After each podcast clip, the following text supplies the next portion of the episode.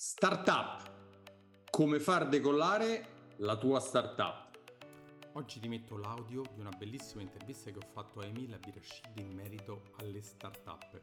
Lui è un super esperto e se vuoi sapere come fare la tua startup, come farla decollare, perché può essere utile farla, quali sono un po' anche i posti migliori dove andare a capire come farla, tutti i vari segreti, ascoltati tutta la puntata e se vuoi la, puoi anche andare a vedere eh, sul, ehm, su, sul, canale YouTube, sul mio, sul mio, canale Finanza Semplice e eh, quindi vedere anche la persona eh, a cui ho fatto l'intervista, qui oggi trovi solo l'audio chiaramente. Se ti è piaciuta, se ti piacerà, eh, non so se sei un vecchio ascoltatore o un nuovo ascoltatore, se sei un nuovo ascoltatore lasciami una bella eh, recensione qui su Apple Podcast, Spreak e Spotify. Se sei un vecchio ascoltatore e ancora non hai fatto una bella recensione, mi raccomando, non andare via senza farla. Ti lascio all'intervista. Ciao e benvenuto alla nuova puntata del podcast, anzi video podcast Finanza Semplice di Alfonso Selva, che poi sarei io. Sono un consulente finanziario, lavoro per una banca a livello nazionale, mi occupo di banca, investimenti, credito e assicurazioni e di tutti gli argomenti che girano intorno a queste cose. Prima di cominciare con l'ospite che già vedi che è un ospite molto particolare, si occupa di una cosa che sicuramente ti interesserà, ti voglio ricordare di andare sul mio sito alfonsoselva.it e scaricarti gratis il mio libro come eh, investire i tuoi soldi senza sbagliare. Fallo perché ancora per poco è gratuito, poi penso di metterlo a pagamento su, su Amazon. Vediamo. Ok, detto questo, diamo il benvenuto all'ospite Emil Abirashid. Benvenuto Emil. Ciao, ciao, eh, grazie, grazie mille. Tanto ti ringrazio di aver accettato perché so che sei sempre pieno di lavoro in giro da, in Italia e non solo, quindi grazie di aver trovato il tempo di partecipare alla, al mio podcast. Volentieri, volentieri. Emil, presentati da solo perché io ho visitato il tuo sito e anche il tuo eh, LinkedIn è pienissimo di titoli di cose che hai fatto, che stai facendo. Quindi seleziona un po' tu quello che vuoi raccontare, qual è eh, diciamo tuo, la tua occupazione principale o quali sono. Sì, guarda Alfonso, ti ringrazio, sarò breve perché poi uh, i, i, vari titoli, come li hai definiti tu, si intersecano nelle attività. Per cui mh, mm, ti sintetizzo eh, e sintetizzo anche per i tuoi ascoltatori. In sostanza io sono giornalista, questa è la mia formazione, il mio DNA, mi sono sempre occupato di economia, innovazione, impresa e di questi temi. Eh, nel 2008 ho fondato una testata online che si chiama startupbusiness.it che dal 2015 è diventata parte del gruppo Digital 360 che è un gruppo eh, grande quotato alla borsa di Milano e continuo a fare il direttore di Startup Business. Quindi su Startup Business si sviluppa tutta la mia attività eh, giornalistica poi ho, ho, nel frattempo, insomma, siccome ho iniziato a occuparmi di startup quando ancora nessuno ne parlava, erano... Eh, una cosa anni, strana. Eh, sì, era una cosa strana, erano gli anni 2004-2005. Quindi oltre a scriverne, oltre a raccontare di questo fenomeno che nel frattempo è, è fortunatamente cresciuto ed è diventato quello che è oggi, eh, al fine così, di aiutare questo ecosistema a crescere anche più rapidamente, faccio anche delle attività che potremmo definire di advisor, ovviamente le faccio in modo trasversale per non essere eh, sempre eh, garantirvi la mia indipendenza giornalistica, quindi avere sempre la possibilità di scrivere eh, le cose che penso senza nessun vincolo quindi eh, non lavoro con le singole imprese, ma collaboro con uh, entità trasversali eh, come possono essere fondazioni, possono essere governi, possono essere pubbliche amministrazioni, eh, associazioni, al fine di aiutare appunto l'ecosistema a crescere. L'ho fatto, uh, ho fatto diverse attività, uh, ti cito alcune, per Vai. esempio eh, ho organizzato quelli che avevamo battezzato Italia Innovation Days, dove portavamo aziende del Made in Italy tecnologico in giro per il mondo, in particolare in Giappone, Australia e Singapore, a incontrare potenziali partner industriali e finanziari. Uh, oggi uh, ho, collaboro con una realtà che si chiama Design Tech, uh, che è un hub per accelerare l'innovazione nel mondo del design, dove per design intendiamo soprattutto costruzione, arredamento e questi settori. Eh, eh, sto collaborando all'organizzazione di un evento, del primo evento startup eh, internazionale, interamente in inglese, indipendente, che si svolgerà a Milano a fine settembre, si chiama Tech Chill, organizzato insieme appunto una, uh, uh, così, un, una organizzazione eh, lettone che ha molta esperienza nell'organizzazione di questo tipo di eventi, per cui insomma stiamo cercando di eh, continuare a contribuire a dare supporto all'ecosistema e a farlo diventare sempre più solido e, e ad avere una visione sempre più internazionale. E poi ogni tanto torni a casa a dormire se ci riesci fra un impegno e l'altro, perché quando fai tutte queste cose, insomma, voglio dire, ce ne vuole, no? Sì, cerchiamo anche di trovare il tempo per, per dormire, ma mm, insomma mm, siccome mi diverto abbastanza a fare quello che faccio, eh, diciamo la fatica c'è, ma sì, ci sono anche le soddisfazioni. Senti, partiamo io, ho preparato un po' di domande per te. Qualcuna scontata, lo so che per uno che fa il tuo lavoro è scontata, però eh, tante persone che ascoltano magari hanno un'idea e vorrei che tu gliela chiarissi, magari se non è giusta quella che hanno in mente. Che cosa vuol dire start, fare startup, perché c'è questa parola molto in voga, però magari molti non hanno ancora ben capito che vuol dire. Allora, intanto partiamo da una, diciamo, deriva linguistica, se me lo consenti. Vai. Start, startup in, in linea eh, così eh, puramente accademica eh, dovrebbe essere un aggettivo e non un sostantivo, cioè startup è la fase iniziale di un'impresa, quindi è, è, è, l'aggettivo che indica quando un'impresa è in fase iniziale. Poi oggi nella lingua comune, non solo in italiano, ma insomma, in tutto il mondo, ha assunto questo carattere così di eh, sostantivizzazione, se mi consenti questo eh, termine, e quindi per startup teoricamente si dovrebbero indicare tutte le imprese eh, nascenti.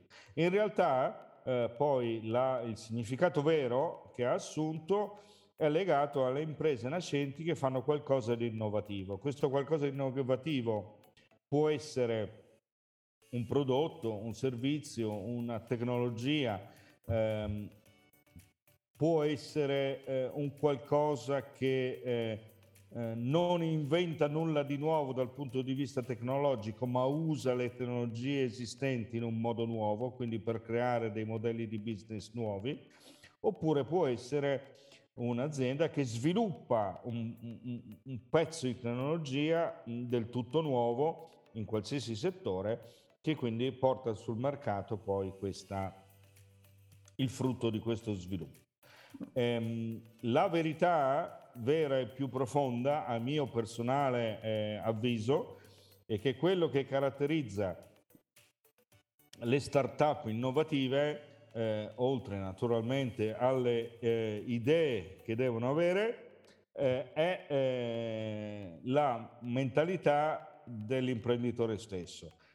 Eh, io sono oh, refrattario alla associare eh, gli imprenditori di nuova generazione solamente alle persone giovani, non perché io sia ormai piuttosto eh, così datato, ma perché in effetti poi se vai a vedere le statistiche, le start-up di maggiore successo sono quelle fondate da persone che hanno circa 40 anni, quindi che hanno un po' di esperienza alle spalle e hanno ancora tanta energia e voglia di mh, mm, fare. Sì, perché nella vulgata comune c'è l'idea che solo i ragazzini tra i 20 e i 25 anni possono fare una startup innovativa, ma poi ecco, hai dato un dato che assolutamente non è così.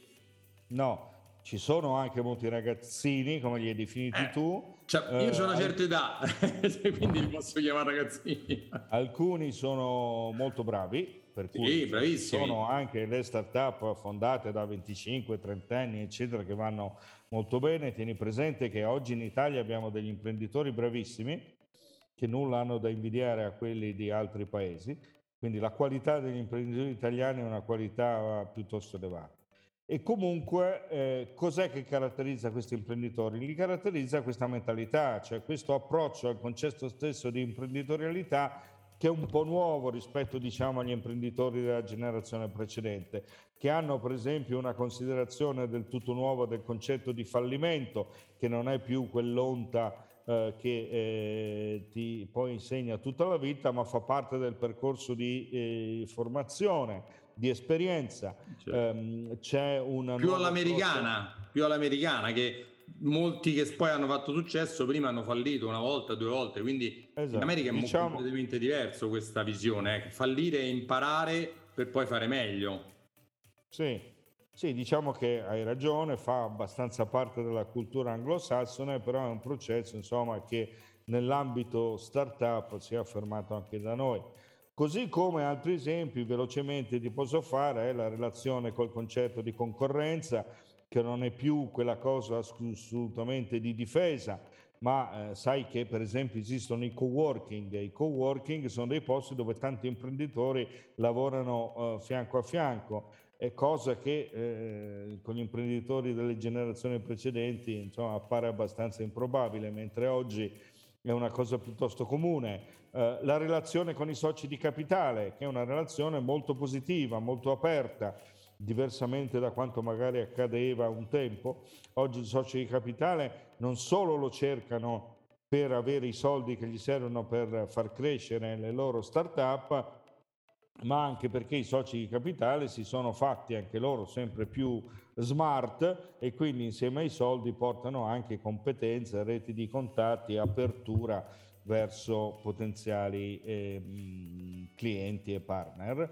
Eh, un ultimo elemento è quello dell'internazionalizzazione che non è più vista come quella cosa che affronti solo quando il mercato tuo locale è saturo, ma è un concetto che tu hai fin dal primo giorno, fin da quando scrivi il tuo primo business plan o pitch deck, che è lo strumento per spiegare poi la startup e quindi hai un approccio fin dall'inizio molto globale. Poi non è detto che tu arrivi a vendere in tutto il mondo, però è importante avere questa visione. Ecco, questi sono alcuni elementi, se vuoi alcuni esempi della differenza di mindset che ci può essere, che, che hanno o delle specificità di mindset che hanno gli imprenditori che fanno startup innovative, che non sono necessariamente millennials, ma eh, hanno comunque tutti questa, questo, questa linea o questo, questo, mindset, questo approccio mentale che, eh, che, ti ho appena descritto a grandi linee. Emil, anche perché ci stanno tantissimi ragazzini, ho detto io per scherzare, comunque ragazzi giovani, 20, 25, 30 anni che non hanno nessuna ambizione di fare una cosa del genere, hanno magari solo l'ambizione del posto fisso quindi non hanno nessuna voglia di fare nessuna startup, nessuna nuova azienda e anche se sono giovanissimi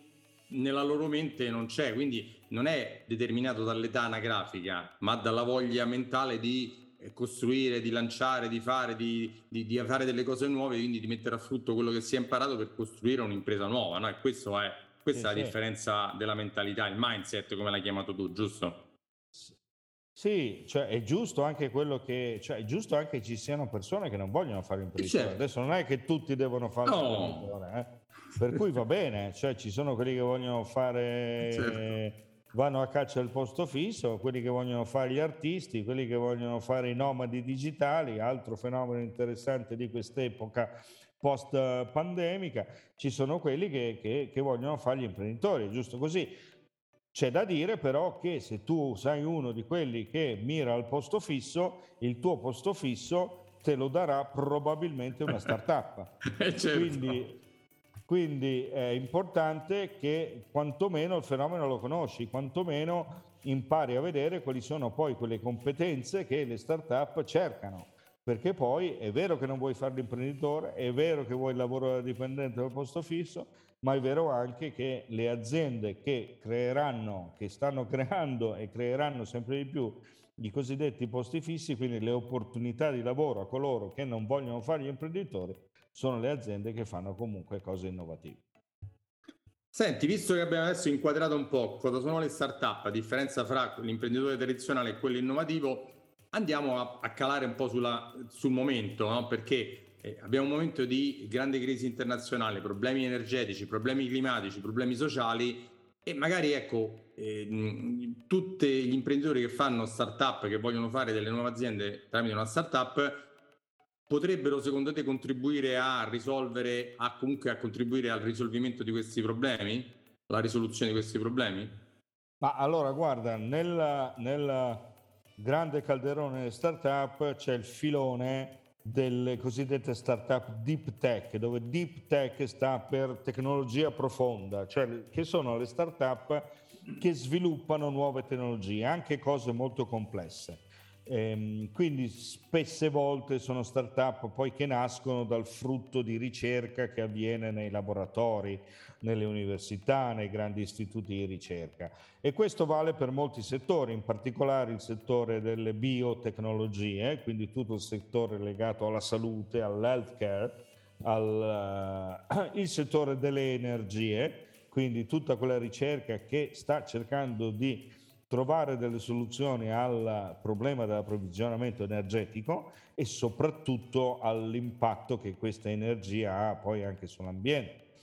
Eh, questi sono due esempi eh, di, di startup, di filoni deep tech, dove ci sono grandi innovazioni, grandi eh, innovazioni che sono ancora lontane dall'arrivare sul mercato, ma sono processi di ricerca innescati che ci aiuteranno a, a eh, risolvere eh, i problemi eh, che stiamo affrontando, i problemi di energia, il problema dell'impatto ambientale, che poi quel, il problema del, dell'impatto ambientale, del, del, del, climate change è un po' il problema a cappello sotto il quale poi rientrano tutte questi elementi, perché poi anche la salute umana è influenzata da questo, certo. i fenomeni sociali sono influenzati da questo, i fenomeni economici e finanziari, sai meglio di me, sono influenzati da questo e quindi eh, sì, le start-up sono assolutamente, almeno quelle che, che, che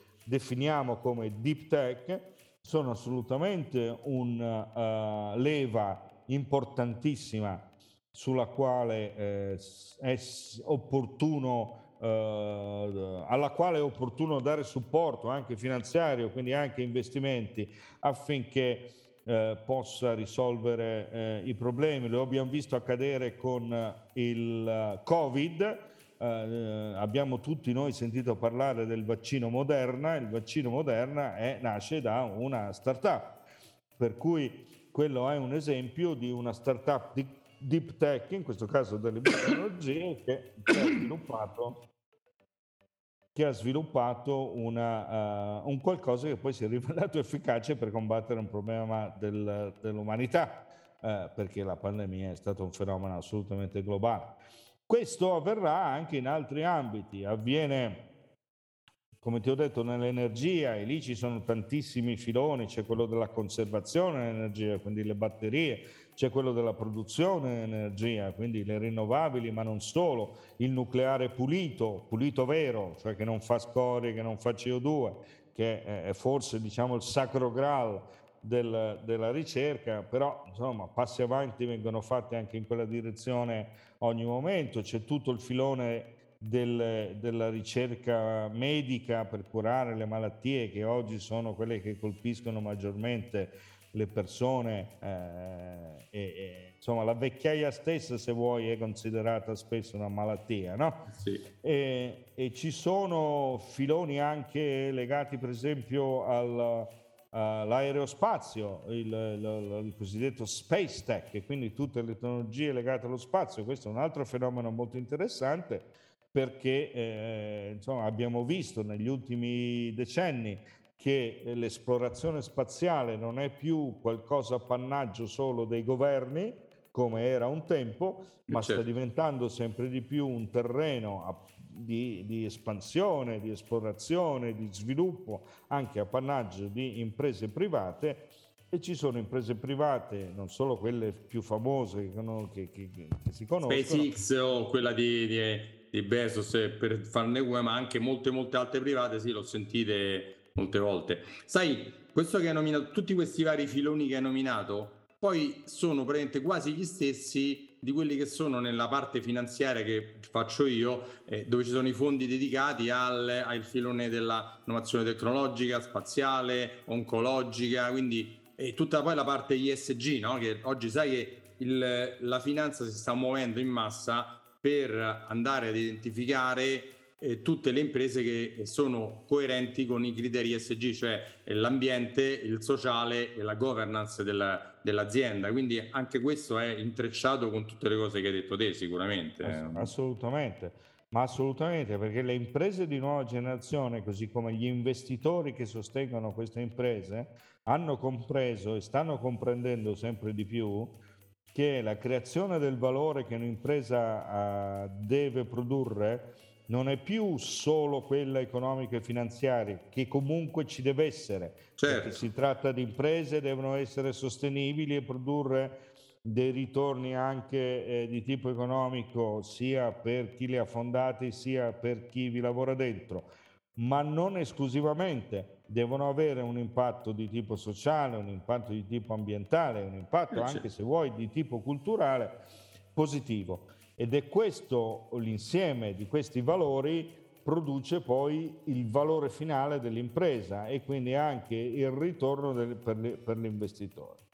Tant'è... Tu pensa, tu pensa che da, dal 27 di luglio, quando io un, incontro un nuovo cliente, oltre a tutte le varie eh, domande che gli devo fare che esistevano prima per capire la sua situazione, eh, metteranno anche un riquadro di domande ISG per sapere come lui la pensa riguardo ai criteri ambientali, climatici, cioè tutto. Quindi anche questo è entrato prepotentemente nella valutazione di ogni cliente, cioè il cliente mi deve anche dire lui come la pensa, è, è importantissimo, pensa dove, dove siamo arrivati. Senti, è, ve- eh, è, vero, e ti dirò una cosa in più su questo tema, brevissimamente. Vai. Avrai sentito nominare, eh, sì, avrai sentito parlare del fenomeno delle cosiddette società benefit o benefit corporation. Sì, certo. È un fenomeno che in Italia sta esplodendo perché è importante perché il protocollo delle società benefit, e tra l'altro va ricordato che l'Italia è stato il secondo paese al mondo dopo gli Stati Uniti a definire legalmente le società benefit, qual è l'elemento importante per queste società? È che il protocollo prevede che la società stessa applichi nella sua quotidianità, in tutte le cose che fa, nel suo DNA operativo di tutti i giorni, determinate azioni che siano compatibili o che siano capaci di creare quell'impatto che dicevamo prima. Senti, visto che hai nominato questa cosa, mi hai fatto venire in mente un'altra domanda. Fare startup in Italia, impresa innovativa, è come si fa? E anche un'altra cosa mi interessava capire, se da noi è più facile o più difficile piuttosto che farlo all'estero. Io ho una mia idea, penso che da noi sia un po' più difficile per la burocrazia e per tante cose, però magari tu mi smentisci su questo. Ma allora io ti dico due cose. Eh, intanto la prima elemento importante da ricordare è che l'idea da sola non basta. L'idea da sola vale zero. Emil, tu... voglio ricordare che quando dici idea, per chi sentirà e non vede, stai mostrando una lampadina che è un po' il simbolo dell'idea, perché questo sì, sul podcast perché ho questa lampadina vede. in mano oggi e quindi la sfrutto. e quindi l'idea da sola non è sufficiente, anzi l'idea da sola vale zero, nel senso che quando è che l'idea incomincia a diventare qualcosa, quindi comincia a diventare un'impresa, un embrione di impresa, quando c'è qualcuno che lavora, tipicamente i fondatori della startup, che lavora affinché quell'idea diventi qualcosa. Il termine tecnico che si usa per definire questo processo è la cosiddetta execution, cioè l'esecuzione dell'idea, il trasformare l'idea in qualcosa che diventa un'impresa, con le competenze giuste, con l'impegno giusto, col commitment, quindi con, con la dedizione giusta. E in Italia come stiamo messi? Ed è lì che fa la differenza, no? per cui soprattutto in una fase molto iniziale quello che fa veramente la differenza tra le varie start-up è il team, cioè i fondatori e le loro capacità e la loro voglia di fare. Come siamo messi in Italia? Allora, è facile pensare che in Italia sia un pochino più complesso da un punto di vista legal, burocratic, uh, fiscal fare una uh, startup. È così, ci sono paesi anche all'interno dell'Unione Europea che sono uh, così, eh, se confrontate l'Italia dei paradisi, prendi l'Estonia, l'Estonia è diventata insomma il, il, il paradiso per le start-up, però insomma anche se vai uh, uh, nei paesi in Germania o in, Germania, in... Francia, insomma, sì, eh, Irlanda. Però quello che, così come ti dicevo prima che in Italia ci sono imprenditori di alto profilo, che hanno dimostrato e stanno dimostrando tutti i giorni di saper fare delle aziende di grande rilievo che diventano aziende globali internazionali, eccetera. Il fatto che in Italia fare un'impresa sia un pochino più difficile per questioni burocratiche, fiscali, amministrative non deve essere una scusa. Cioè non puoi fare assumere questo atteggiamento di eh ma io non la faccio perché in Italia è difficile. No, si scusa. fa lo stesso, bisogna farlo lo stesso, perché io ti dico, caro Alfonso, e lo dico anche a chi ci ascolta, che ci sono gente che fa startup in Vietnam, che fa startup in... Uh, eh, in Africa? Paesi, in, Africa? In, Africa, in, Africa, certamente, Nairobi è un posto molto interessante, dove, florido in termini di startup, in Sud America, insomma in, in, paesi anche dove se vuoi ci sono anche più difficoltà che da noi. Ecco. Eh certo, certo. Senti... Per cui no, non deve essere una scusa, ecco, assolutamente.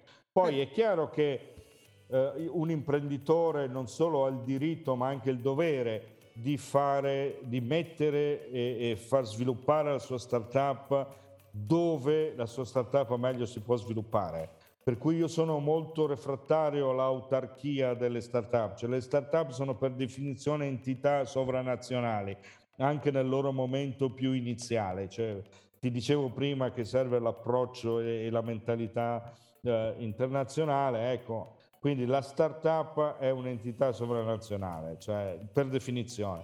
Per cui poi è vero che naturalmente tu le fai nel paese in cui ti trovi e quindi devi rispettare giustamente certo. le leggi del paese in cui ti trovi, naturalmente. Però anche in un processo di crescita, poi io non mi stupisco quando magari una startup italiana che diventa una scale up, che è il termine che usiamo per definire la fase successiva, cioè quella di crescita dell'azienda, che magari si sposta dall'Italia in un altro paese perché eh, là c'è un mercato più florido, capito?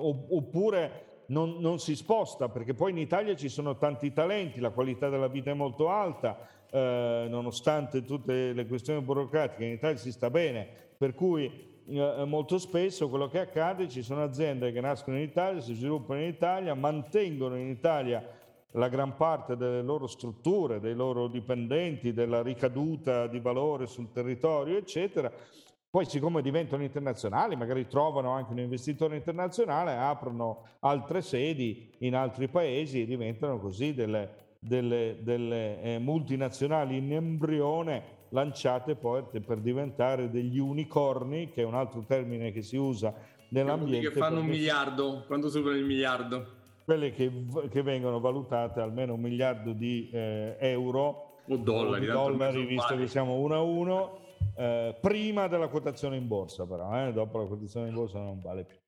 Senti Emil, ci avviamo verso la chiusura. Molto sì. velocemente, puoi dare due, tre esempi veloci di aziende startup che tu hai conosciuto, eh, magari una piccola, una media, una grande, per dare un'idea di cosa si può fare, cosa hanno fatto queste persone che magari tu le hai aiutate, supportate, insomma queste due o tre idee veloci.